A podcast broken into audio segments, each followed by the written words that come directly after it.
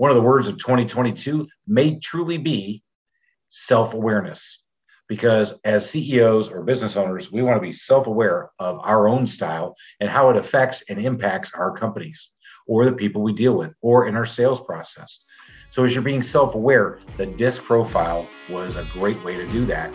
And that's what we use. Welcome to the Small Business Safari, where I help guide you to avoid those traps, pitfalls, and dangers that lurk when navigating the wild world of small business ownership. I'll share those gold nuggets of information and invite guests to help accelerate your ascent to that mountaintop of success. It's a jungle out there, and I want to help you traverse through the levels of owning your own business that can get you bogged down and distract you from hitting your own personal and professional goals. So strap in, adventure team, and let's take a ride through the safari and get you to the mountaintop.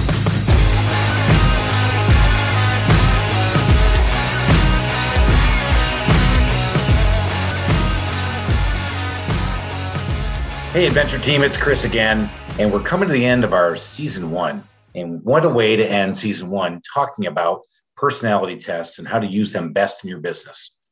Alan and I really dove into this one, and we learned a lot. Actually, we learned that Alan's kind of a history buff when it comes to this. So we talk about the different personality types, but the one or personality tests rather. And the one that we use the most is the disc profile. That is the one that has helped me the most in my business. Not necessarily hiring people, although it did help me once, really has been more helpful for me when it comes to how to work better with my people and communicate with them better. So that's a big part of what we do uh, in, with this thing. Here's the interesting thing about the disc profile. It's a pretty, pretty difficult subject to really take in and absorb and use every day at work. So one of the ways we've broken this down is that we broke down the D's, the I's, the S, and the C's, and we gave them all names. What are the D's? Well, they're your extroverted analytical people. They're the people who have to win. Well, we call them Norm and Nancy Know It All. They'll tell you exactly what they're thinking about and how they're going to do it, and they're going to tell you that they know exactly how to do it. Those are your D's. Who are your I's? Well, they're equally extroverted, but they also just want to be emotional. They're the people who like to have everybody over for the ball games and everybody come over to their house for parties, entertain people on the decks, go out to the bars with everybody. We call them Gary and Gloria Go Go because they like to go, go, go. Now, on the introverted side, they don't tell you who they are right away, but you'll find out pretty quickly. On the logical side, they're introverted people. They're the ones who probably are your accountants. We call them Lou and Linda Logical. Lou and Linda Logical are the ones who will analyze things, still have the same drive that Norm and Nancy Know It All have, but they also are super analytical and they're taking a look at everything. They're the ones who have their finances all put on a pie chart so they can see where all their money's going. Yes, I used to be that person as well. All right, let's go into the other one. Those are our S's. Now let's talk about our C's. Al and Amy Amiable. That's the name. Al and Amy Amiable are quiet. They're the ones who aren't going to let you know that you're taking too much of their time. They're going to sit there and smile and nod, but really hope that you're kind of relieving them alone. So those are the four types. We give them all names. Norm and Nancy Know It All, Gary and Gloria Go Go, Lou and Linda Logical, and Al and Amy Amiable.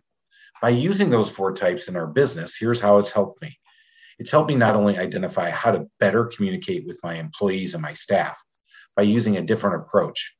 And the other way it helps us is it helps us in sales because understanding who our customers are changes the way you change your sales approach. So think about how powerful that would be if your sales team was able to adapt their approach based on their personality set, depending on the people that they're actually talking to.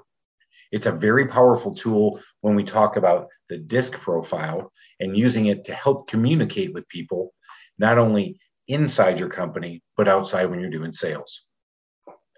In our business called the Home Service Institute, where you can go check us out at the homeserviceinstitute.com, we have a whole class set up around that to help people understand DISC. We also have training available to help you understand how to implement DISC into your own business and using different ways to run the tests and also uh, get the most out of it. So if you're interested in that, give us a call or find us online at the homeserviceinstitute.com.